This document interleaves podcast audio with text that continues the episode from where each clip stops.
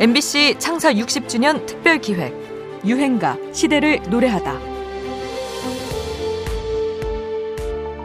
구두 슈시한 보이죠. 예. 슈샤인보이라는 말이 그때 처음 나왔죠. 네. 저 폐허 속에서 구두 반짝반짝 닦아서 뭐 했을까 그런 생각도 한편 드네요.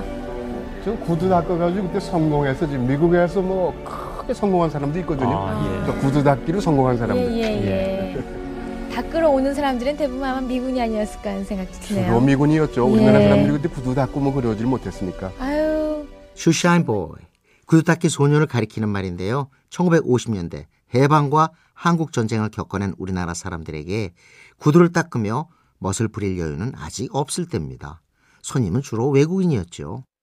이들을 상대로 큰 미천 없이도 돈을 벌 수 있는 게 구두 닦기였을 거고요.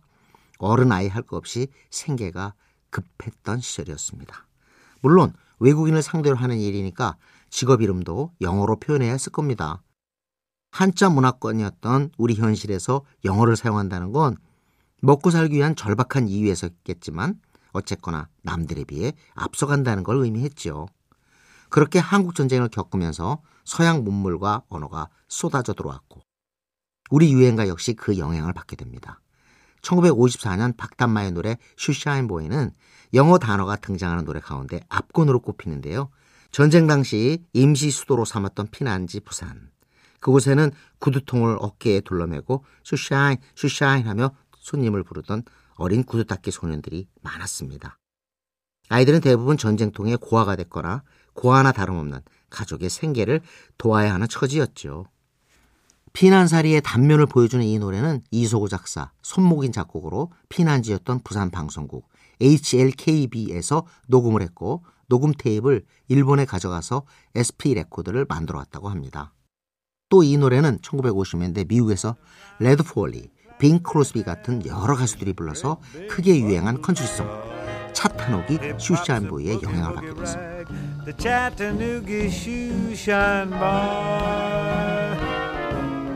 미 8군 음악계를 통해 국내에 소개돼 우리 무대에서도 자주 연주되던 레퍼토리였죠. 곡과 가사, 음반 제작 과정까지 모든 면에서 슈샤인보이는 당시 유행을 앞서 나갔다고 할 수 있죠. 노래를 한 가수 박담마는 자신의 이름을 내건 박담마 그랜드쇼가 당시 최고의 흥행을 이어갔을 정도로 인기 가수였습니다. 피난 시절에 궁핍했던 삶을 경쾌하게 노래하는 유행가 박담마의 노래입니다. 슈샤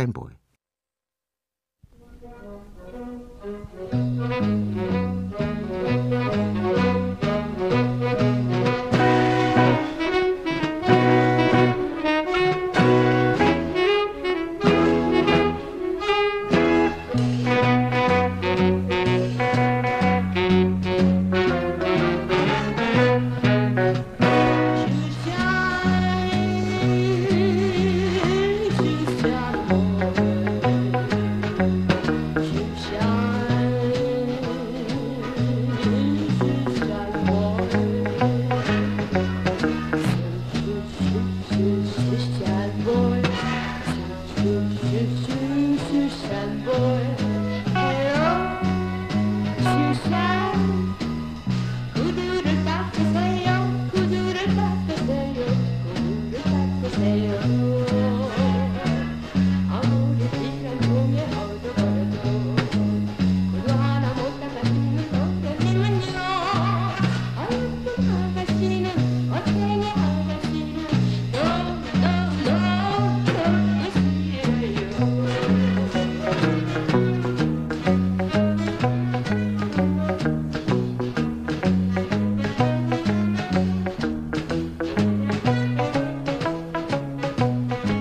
MBC 창사 60주년 특별 기획 유행가 시대를 노래하다.